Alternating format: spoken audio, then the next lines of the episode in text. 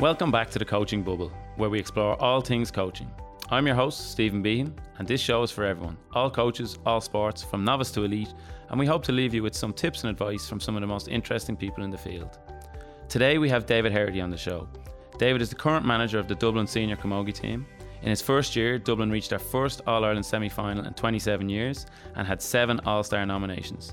As a player, David has five All Ireland medals as goalkeeper with Kilkenny, and during the show, we talk about life under Brian Cody, making the transition from player to coach, and we discuss how we can empower players to better themselves. As always, the goal of the podcast is learning, and I hope you can take something from the show. Thanks for listening, and I hope you enjoy. So, David, you're very welcome to the show. Thanks for coming on. Um, we'll get to your coaching career shortly, but I first want to ask you about your time playing with Kilkenny, if that's okay. So, you obviously played under Brian Cody. Uh, massive success uh, uh, Brian has had over the years. Your your training sessions were the stuff of legend, and some of the stories coming out of those internal games. Uh, well, I hope some of them are rumours, but the, I'd love to get your insight in terms of uh, the ferociousness was uh, was told all around the country. Yeah, there, was, there, there has been a lot uh, made of those sessions. You know, going back to the one major thing I always noticed about any of those training sessions was straight away from the start that if train was at seven, I know the keepers would always be on the field no later than a quarter past six. They'd set the tone themselves to make sure that they got a session in nearly before the actual training session got in, so that you know they got their work rate in. And from there, then as soon as training started, they were always brilliantly organised. There was always a method to what we wanted done on the field, and then when it got down to the time of the matches, I suppose the the the hits weren't as you know as frequent some of them, but when they came, like you know, some straight away now, even thinking back, and it just stood out a mile. Like there's just even in my opening year there, JJ Delaney and Pat Hartley, two big, massive, tall lads, six foot something lads, and just going hammer and tongs at each other, like literally creasing each other on the ground. And then you know, even another day there, a few of the boys, I've said it before, like that. One of the one that sticks out in my head is between Richie Hogan and Tommy Walsh, where Richie was obviously running around the place, and Tommy didn't want this anymore, so he. Uh, he just he swung back, or Richie swung back because Tommy was holding his jersey, and he hit Tommy straight in the chest, and you could feel Tommy wince from it. But the only reaction Tommy knew was because he knew if he, if he let go, Richie was going to go, so he swung as hard as I've ever seen someone sw- swing, and just straight across Richie's chest. And the only thing that protected him is Richie just about got his hurl up. And then afterwards in the showers, the two boys, Tom Richie was there with his big streak across his chest. Tommy walked in, kind of little giddy head and him, shoulders up, laughing away, and kind of that was it. There was no, you know, Richie laughed back at him, and that, that was it. They'd look at the they look at the belt and kind of go, oh, "That was it. That's what happened at the time." And it's, you know, th- there was never any, nothing was ever brought from the pitch into the dressing room. Uh, you'd have fierce respect for some of the lads because the hits were raw. Like they'd pull early, they'd pull hard but then that was it. It was just left on the training field, and you just move on. And uh, you know, lads had great respect, and and everyone gave it absolutely everything on the field, and you knew that. But they were very clever as well, the lads. That any of those hits then especially some of the fairly ferocious ones, weren't then brought to the field, you know, in championship that they'd ever give away. Like you look back in Brian's career, I'd say you could probably pick in over the 20 years a handful, maybe five sendings off ever or less. So lads knew when and where to go at war and when then to control it. So that would that have been a, a sort of a, an indication of how competitive the squad would have been during those years. Definitely, yeah. You you knew yourself that if a lad was getting the better of you, you know there was a chance you'd lose your spot. You know, another day there, there was a ball thrown down. Like you, you talk, there's no need to stop trainings, and and you know Brian rarely, if ever, blew the whistle. But you knew kind of. Remember one day again in in Abbotstown, a, a long ball came into Colin Fennelly, who generally have the the first few steps on any defender, and it was Jackie on the day, and Jackie decided he wasn't going to get the ball, so he pulled across Colin's head, and Colin dropped to the ground, and there was no need stopping the play. It was just literally Brian just went, Jackie, don't do it. That was it, done. And then it was Colin, get used to it. So it was there you go. The two boys learned their lesson fairly quickly. There's no point in being completely reckless, and there's no point being soft. And that was kind of how the train sessions went on a lot of the perception around the place would maybe be that Brian uh, Cody would stand in the middle of the pitch. He wouldn't ref, he would let the game go. There'd be never a whistle blown. But I imagine there's an awful lot more structure and stuff like that going on, be- and stuff going on behind the scenes that allows that environment to go. Definitely as well, and I suppose another thing as well is, and when I did start coaching as well, sometimes you want everything to go perfect, and you know, but a match is not like that. A match is chaos and that's what happens. And you look at any match that's going on, the, the, things will happen on the day that you just cannot control. But Brian would take a step back and try and watch it. Don't stop the play. Don't stop it every, you know, 20 times in the match there at training. Just let it go, let it flow. And that lads were able to then make up their own minds and try and, you know, change things that were going wrong in training, in training themselves. Like they, they took ownership rather than constantly waiting for feedback off the manager. And I think that kind of fed onto the field and as well in in vital times in championship matches that like you can't hear anything at Croke Park. You can't hear what the manager is saying from one minute maybe to the till half time. Then he's able to give you a small bit of you know, few instructions, but uh, essentially the lads had to take ownership, and that's the way he let it go in training. Just if chaos happened, let it happen, and try and sort it out yourselves. So that would be a, a, big part of Brian's coaching style, let's say, in terms of he would try to empower the players to figure stuff out for themselves, to solve problems, and to, to move on that way themselves. Yeah, and he'd, he'd often make reference to it that, uh, you know, in, in, vital games throughout the years, that likes of Martin Comerford would be full forward and he'd literally see that the ball wasn't coming into him, so he'd make the switch himself. He knew himself that lads were struggling, just make the switch. I, I know myself in one of my last games in 2014 I remember like so Shane Dowling was giving Paul Murphy, uh, you know, a, a, fairly torrid time at the start. Shane was was flying at the time, and you know we had a discussion at it when there was a 21 yard free during the open play about 20 minutes into the game, and Jackie kind of said, "Right, JJ, switch with Paul," and that was it. It was fairly short and snappy, but we didn't need to keep looking to the line, wait for them to give instructions to come back. You know, time was too precious. You copped on. Limerick had a plan. They were trying to bring JJ out they were trying to keep Paul in close to the square and try and use the Limerick's height advantage. But the lads made their own decisions, were able to switch it around a small bit. It didn't happen every day. It didn't need to happen every day.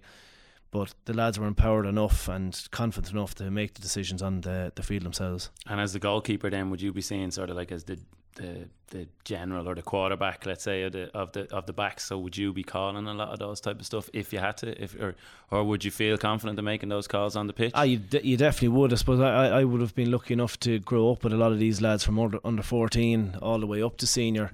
As well, then you know I had Noel Hickey in, in front of me for years there with Kenny as well, and you know I, I grew up with Noel. I've played with him for twenty years with the club, so telling them what to do and where to go and how to move that was it. But you know sometimes you have to be I know myself, I am slightly ignorant as well. Anyway, so lads kind of understand that when you're shouting at them, they understand that you're doing it for a reason. You're not just, you know, you're not just getting on their case. That, um, but I think that's a, a vital part of goalkeeping. You know, I didn't have to make too many saves because I generally thought my organisation was decent, and that if you shout and roar enough and organise your team enough, none of the shots should come in. And uh, that's the way I kept it going. And I think it's you know, if any time you're ever doing kind of goalkeeping sessions, I think it's the one hidden ingredient that's often left out. Lads know how to do shot stopping and sometimes footwork as well, but communication is key. When to say and what to say and how to say it. You know, you often see the keepers are quite quiet on the field, and it's it's something coaches definitely need to monitor, and it's something I've tried to bring into the, the coaching now with Dublin. In terms of playing yourself, five All Irelands. I do, yeah, yeah. I was it was fairness. I, I, I remember I was with the under twenty one team back in when we won in two thousand three and four, and then I was one of one of the players in the 2014 team. I think there was 20 played against Tip that day with a great win. I think I was one of four players out of that 20 that never got a call up then with the seniors. So it was uh, it was one of those things for years that it was like, geez, will it, will it ever happen? And thankfully, then things started going well for club around 2006 and 7 for myself, and I got a call up then in 2008. And I remember even at that stage watching Kilkenny win in 6 and 7, you're always thinking that this dry spell is going to eventually just evaporate and Kilkenny won't win when I do get in. But thankfully, when I did, I got happened to win five and seven years, so it was great. I know you were on the pitch for some and not on the pitch for others.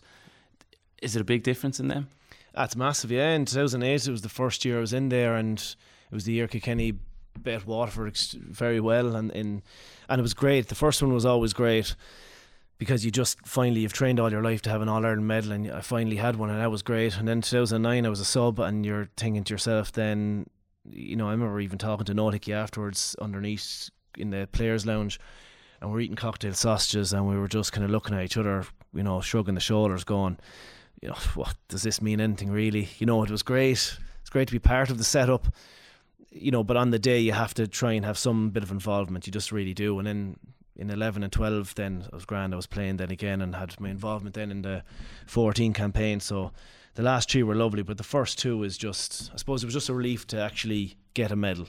The first one? Yeah just to get that even whether you're playing or not but then after that you do. It's there's no comparison. You have to play something even if it's a minute or something in the All-Ireland final. But um, you would be extremely fortunate with Kilkenny that when the medal presentation came around you'd probably get four four medals a year you know, between the Walsh Cup, the league, Leinster, and All Ireland. So you just hand them over to Mam when you get home, and that's it. They're all in a they're all in a little. I know there were there was a elastic band around the boxes there for times, and they were just kind of stacked up. But I think she's she's made a nice display. I think they're mixed in with the under 14s medals and all that other kind of stuff. A few football medals there as well. So it's uh, they're at home. No, they did. They, look, the medals are great, but um, you just generally move on. It's I don't know. It's a the weird. It's something I've always had anyway. That um, as soon as you win something or you like you win a game, that's it done. I don't get any real great enjoyment out of it.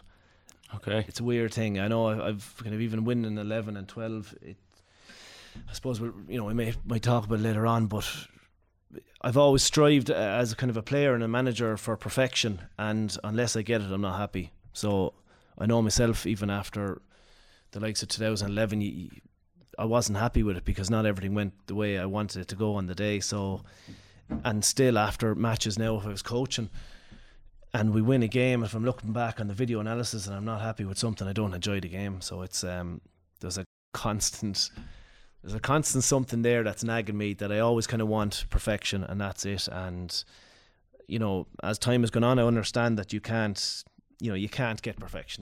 You mentioned your football medals and stuff there but I didn't realise you played football before. Um, obviously, big contrast in, in, in, Kilkenny between hurling and football. That would be, yeah. Football was a was, the, you know, still is probably my uh, favorite game, favorite sport. I think in goal, it's great because you know, you'd, you'd have the certain amount of fitness that you'd have to build up and you'd spend your time in the gym. But at least then when you played football, I generally played in the half hour line. So you got to run around. So you're just like a little a fresh spring lamb just let off your leash. And so you just wanted to get out of the goal, basically. Ah, yeah, it's just enjoyable. But you know, I don't know. There was something about it. I just loved football. I just took to it, and it was just that ability to go out and uh, I suppose as well lads in Kilkenny didn't take it as seriously so when you did go out the field and you had practiced it and it would have went to you know would have kicked off a lot then when I went to St Patrick's College in in Drumcondra I would have spent for five and a half years. Jeez, how long was I in college? Four and a half years study, studying, but also playing football up there. Uh, you know, every second day. So it was you learn an awful amount. I would have played with the likes of Shane Ryan there from Dublin and uh, Brian Kavanagh there from Longford, Rory Stapleton from Laois, lads like that. David Henry as well. So it was great. You learned an awful amount off them, and you came back to Kilkenny, and it was great then to try and you know dominate the few club games that you had a year. But um, yeah, no, I played with them in 2007 and 8 I was captain with with them in eight when we won the National Football League, and it was great. And then after that, that summer I got called in with the hurling, so it's great to have that bit of fitness then built up. Obviously, Brian Cody is in, in charge of the hurling. In terms of a football manager, is he fighting against the tide a lot of the time in terms of trying to push on, or yeah, or any football managers you may have had unf- in Kilkenny? Unfortunately, in in Kilkenny, there is that you're, trying to keep on. You get a team together like we would have had in in 2008 that first team in the National Football League. But then straight away, I, th- I always kind of related to the, the army. It's like lads go in, do their time, and head off themselves, and that's it. So the next year there could have been 17 new lads coming in there, and that's it. And it just keeps rolling over. I know the last few years they've they've entered into the into the British Junior Football Championship, and you know I must say from it was three or four three years ago now at this stage we won it. They lost it then the next year, and they've won it the last two years. Then again but they've kept on to the the, the core group. They've JJ Grace over and Christy Welch, who's had a lot of success. Uh, Kerry Mann, a lot of success there in uh, Kilkenny at club level. So they've kept on to the players and they are building every single year, but it's just very difficult then to try and you know, as soon as they come home, then and playing the Ireland semi final is generally a, a, decent enough beating. So I still think it's a long way away from getting back to any sort of a, a national football league, Division Four. It comes down to the players. I think everyone has their own responsibility between players, the clubs, and the county. You know, the county board can have a, a county semi final in March and the final in November. That doesn't do anything for anyone in the, the next thing. You have the clubs, some of them don't send in players into the county. Some of them don't even train for the football. You could have, I know we had a week of a county final there a few years ago. We didn't train for the month coming up to it because it was hurling time. And then you have players as well, don't give the commitment and the proper commitment. So I think everyone needs to have a look at themselves before it's, um, you know, before it can actually improve. I think it's really it's really good though as you moved into coaching that you didn't have just have the experience under Brian with the hurlers and all that success but you also had to deal with a bit of adversity and stuff like that in terms of the football. Would you say that helped you a lot as you transitioned into coaching? I think under any manager, you know, Brian doesn't have all the answers. He'll say that himself. You know, he's a, he's a fantastic, he's a fantastic motivator. He's brilliant for building confidence in lads, and under Mick Dempsey as well, who's a you know a football man from Laois. He was fantastically organised. He was always trying to make things better, and you know, even when we had team holidays, Mick would head off to the likes of Sydney Swans to try and see what they're doing and bring that back. He, I know one year he, went off to the Argentinian rugby squad as well. So um, little things like that that he's always trying to improve himself as a coach.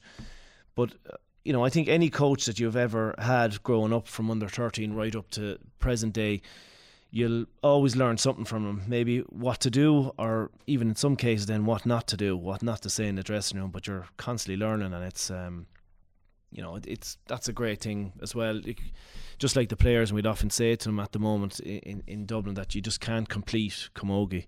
At no stage have you just finished off and that's you done. Like you know, same as a coach as well. You're always learning.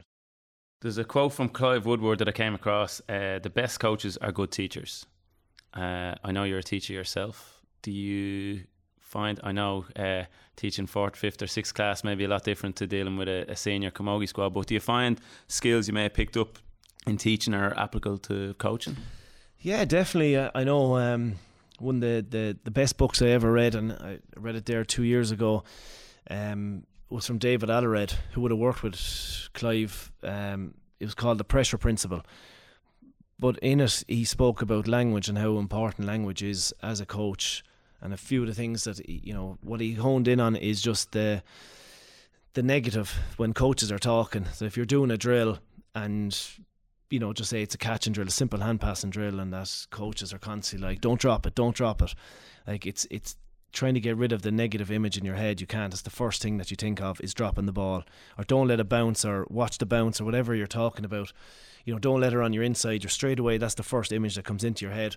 But just about changing the language so instead of saying don't drop it, every ball to hand, you know, keep her on your outside, get the block in, but just constantly working on the positive because straight away that just you know get the positive in- image into your head and you, you work it in the classroom then as well instead of saying to everyone you know stop talking sit down you know or you know stop getting out of your chair just remain calm lads sit down you know just go on the positive it's a small little thing but you sound a lot politer than any teacher I ever had anyway yeah I know you, you you try and improve, all right, yeah. but um, uh, the other things, uh, you know, little things as well in the classroom, kind of, you understand as well that on the pitch and in the classroom there are different levels of talent and different levels of development, and you just have to teach the the player or the the student rather than what's you know sometimes the game that you have to make sure that there's no point in teaching them something they're simply not able to do. That you have to differentiate everything, and that's another thing that was in that book as well. Is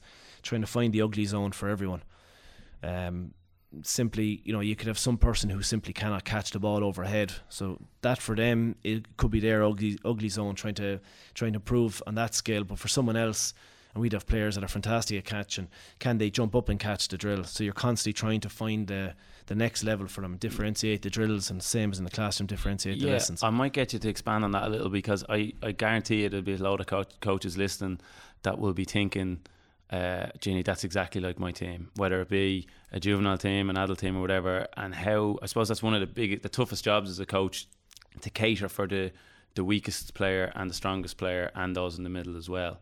So maybe you might give us some insights on how you might go about that when you're coaching. Yeah, I, I think it's it's vital that you know, before any season that you try and identify exactly where players are strong and where they need to work on, and as a management group, and then have everyone singing off the same hymn sheet sheet as well. I often find that, you know, and what I loved about Kilkenny, what you'd learn from them is little things like there was at no stage did Brian Cody or Mick Dempsey do a drill and the other four selectors or four management just sit over in a corner and just have a chat.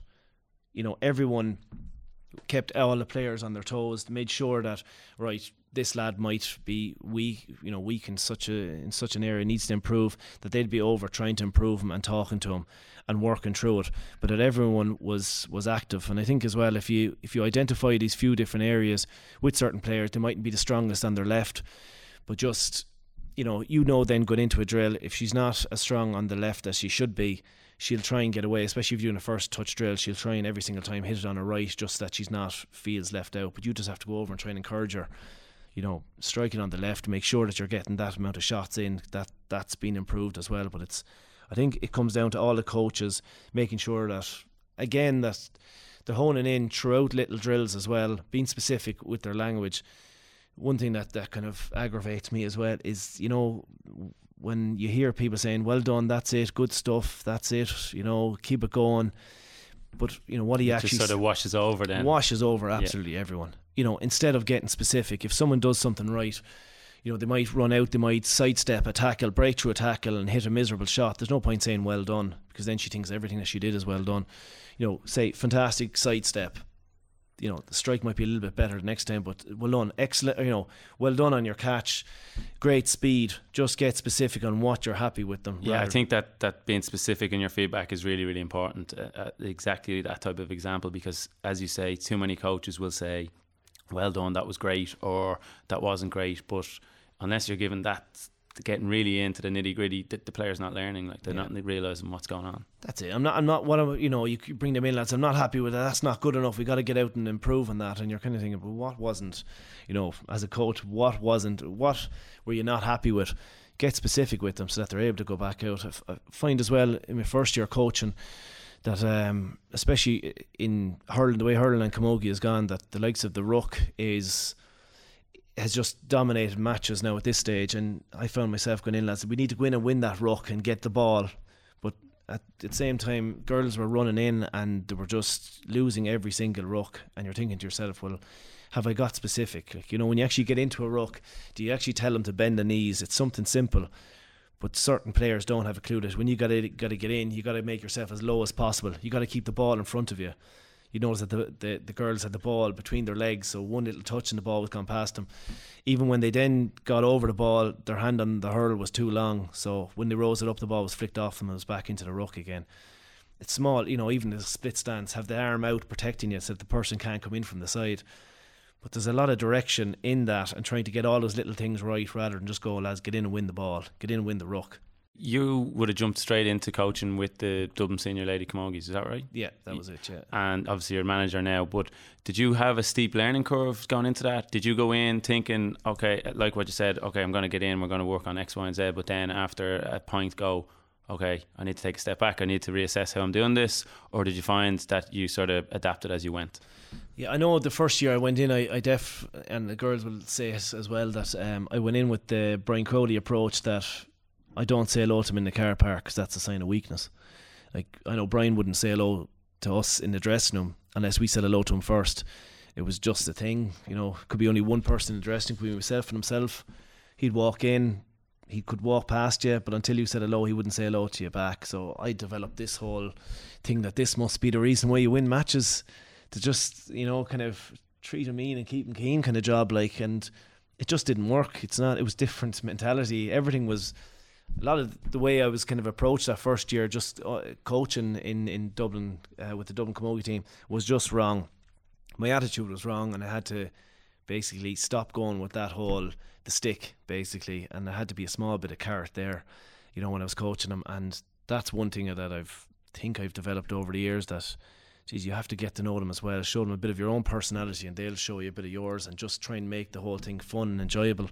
Well, I think you mentioned it earlier on in terms of like you want to make sure that you're coaching the person and not necessarily just the skill as well. That's exactly it. And I, you know, I'd say that that first crew that I was with, I, I wouldn't say I knew any what any of them did for a living, what they did in college, anything about their families, what they were going through in life. But you know, that does you do have to adapt, and it's I'm delighted. Well, I'm, I'm I am privileged that Dublin gave me the opportunity, and especially even in the second year then to become manager because it's uh, you know they took a, a risk on a, a, fairly rookie lad coming in. Pretty good risk on their part in terms of uh, seven All Star nominations, one All Star, and first semi final since in 26, 27 years.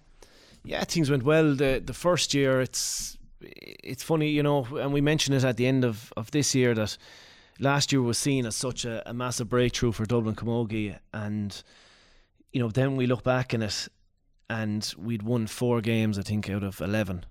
You know, but it was just the fact that we got to the semi final. We got three wins. We got one win in the league, none in Leinster, and then three wins in championship. And things worked out well. And we got a great win against Wexford again to get into semi final. But I'd be far more happy with this year's progress albeit we did we got bet in the quarter final. Like we had seven results this year in the same amount of matches.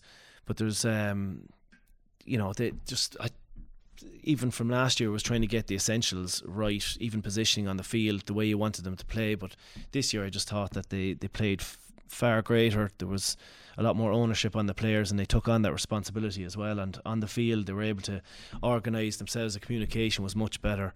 I know, unfortunately, we didn't end up in our last game was our worst performance of the year but still there was large for large periods of that and especially in the first half they did exactly what we want we just didn't have the the finishing power things you know we made the wrong decisions and that but it was uh you know I, I must say I'd be far more happy with this year rather than last year you sound like you enjoy the coaching I do, yeah. I know. Last year I, I was manager and coach. This year I, I took a, a slight step back then to try and, you know, see the bigger picture. This year I brought in David Curtin as well, and uh, no, I enjoy. I love the coach, and I I enjoyed because I suppose it would have been a natural progression from when you're playing in goal.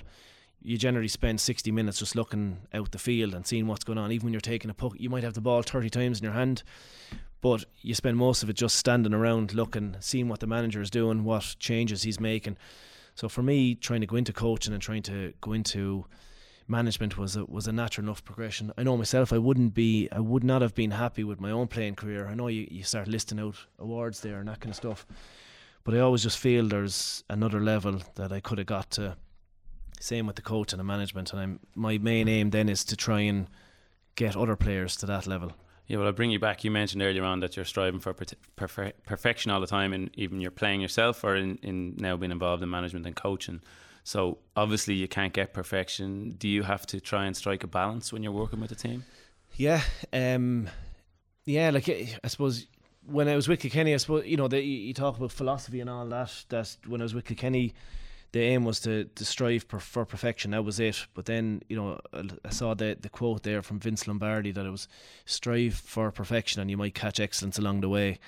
I think that's the I've I've try to take a small bit of a step back and be happy that if girls aren't doing everything right, that even if they're doing it very well or doing it excellently, that I should be happy enough with that. And that is that requires patience, and it's not something I'm great with, to be honest. Are you empowering them to try and better themselves? Yeah, and again, you know, you, you talk about the, the transition as, as a coach. I know last year I would have spent a lot of time telling them what to do, and this year I, I think as well that I told them why they're doing it.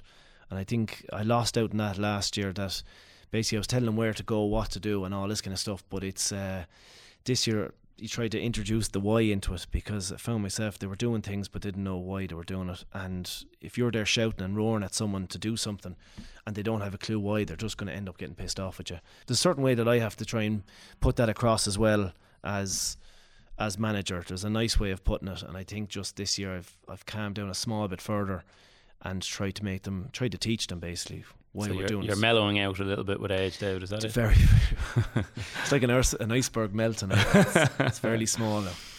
Um, I just I want to uh, ask you a little bit. You played at such an elite level for so long. Um, do you bring do you bring the stuff that you use as a player or you might have seen in terms of mental preparation into your coaching? So you mentioned that Brian was very good at motivating people and making people feel confident. Do you try and bring that into your own coaching, or is that something that you're aspiring to do? If that does that make sense? I'm just Yeah, no, wondering what it- sort of mental prep you would maybe try and do with your teams. Brian was excellent at that. I suppose it was very easy when he had the as well when he had the players and and it, there was massive mental belief. You know, a lot of what Brian preached was hard work, and he, he didn't get away. You know, if you can win your own ball, I know we used to always laugh at him that he had two tactics, and one was like if you can win the hard ball and the dirty ball, you'll win the game, and that was it. Hard work was tactic number two, like, and you'd kind of laugh at it, but essentially they're the two fundamental things. If if you can do that in the match, and enough of your players can, you'll end up winning. But it, it's the one thing I, I would take from probably my own playing career. I, I don't think I was the best manager of myself uh, playing. If I got injured, I would play through it stupidly at times. Like I don't think I ever wanted to miss a training session, but that sometimes and near the end was to the detriment of my own playing career. That you know clearly I was trying to play, wasn't able to play, and I was having a negative effect. So there are little things like that as well. You know the rest. I never took rest in the game. Like every single night of the week, if you weren't doing something, I felt that I was, you know, that I it was a it was a massive negative on my playing career. Whereas now these kind of learning aspects that you you get from that you're able to bring to the players. Sometimes I can see certain certain players in the Dublin team are just constantly over they're overdoing themselves and they're never happy and it's grand then to take your own bit of you know experience from your own career then as well and kind of go you need a night off you need to just relax if you see someone worrying about something whether it's exams or college or family life just take a night off and that's it. It's going to be far more benefit to you. So there's little things like that that thankfully I think I'm a better manager of a of a team than I was myself. And you know again you're trying to you're trying to instill belief and trying to instill confidence in the girls but I think that's something that was lacking in Dublin for years. They had the players but I suppose they didn't have the belief in themselves but you're kind of hoping that you know empower themselves that that they can drive on they can see the improvements in themselves and how they're playing and that'll build a confidence So that's that's a central part of what you're trying to do. You're trying to em- like, empower those players to, to like to nearly have a player led themselves that they'll drive on at it. You have to. I, I think that's the biggest difference between, I suppose, when I started off playing as a young lad and now. When we used to turn up to the pitch, we'd always, and even with Kilkenny, like that, like I said earlier on, if train was at seven, the keeper's on the field at a quarter past six, trying to improve on different skills. Everyone was on the field by half past six. Whereas then sometimes you go, you you know, you may see a team going down training, and if train's at seven, they'll arrive at five to or five past, and that's it. And the hands are out, kind of going right. What are we doing tonight? As opposed to well, like, what did you do before training to make yourself better? Sort of, they should, you know, I I think players need to take responsibility themselves, need to find their own motivation as well. It can't always come from management. That just kind of frustrates me. You know, get out on the field, try and improve your own things. We'll try and work on tactics. That's what we're here for. But there's certain elements of the game that you clearly need to improve on. And sometimes you'd go up and ask them, kind of, what are you improving? Doing that, what you're doing there. You know, ten yards away, talking to each other. I know there's a fun. I know you you have to have the fun aspect, but you can do that in the dressing room before and after. As soon as you get out on the field, you're here to work and try and improve. And you know, you're not always going to be able to win. Not everyone is going to be able to win, but if you can't, try and constantly improve, and that's what we're trying to say to the girls. You're talking a lot about improvement. Um, do, do you, and you mentioned about seeking improvement as yourself as a coach and stuff like that. Are there opportunities for learning at the level that you're at, or what opportunities are there for learning at, at that elite level? That is absolutely. It's everywhere. Like even the some of the coaching forums as well that the Camogie have put on there this year. You see the ones that are on in Croke Park. Um, the books, you know, anything. Listen to podcasts. Listen to different managers. It's it's there's always something that you can learn. Different ways to say something. You know, you, know that's the great thing about going to last last Sunday watching the the match. Just watching different styles. Like when we were in Kilkenny, you know, we had such a winning style. Like, you know, Brian had won eight All Irelands in 10 years, and you think that's the way to do it. But that even that has evolved now. It's playing the ball through lines. You know, it's brilliant to watch John Kiely's team, and I, I thought this it was probably the best score for me all year was watching Kilkenny against Limerick. Obviously, it wasn't great for Kilkenny now, but um, the ball was cleared out. There was there was five Limerick lads on one Kilkenny lad, Billy Ryan.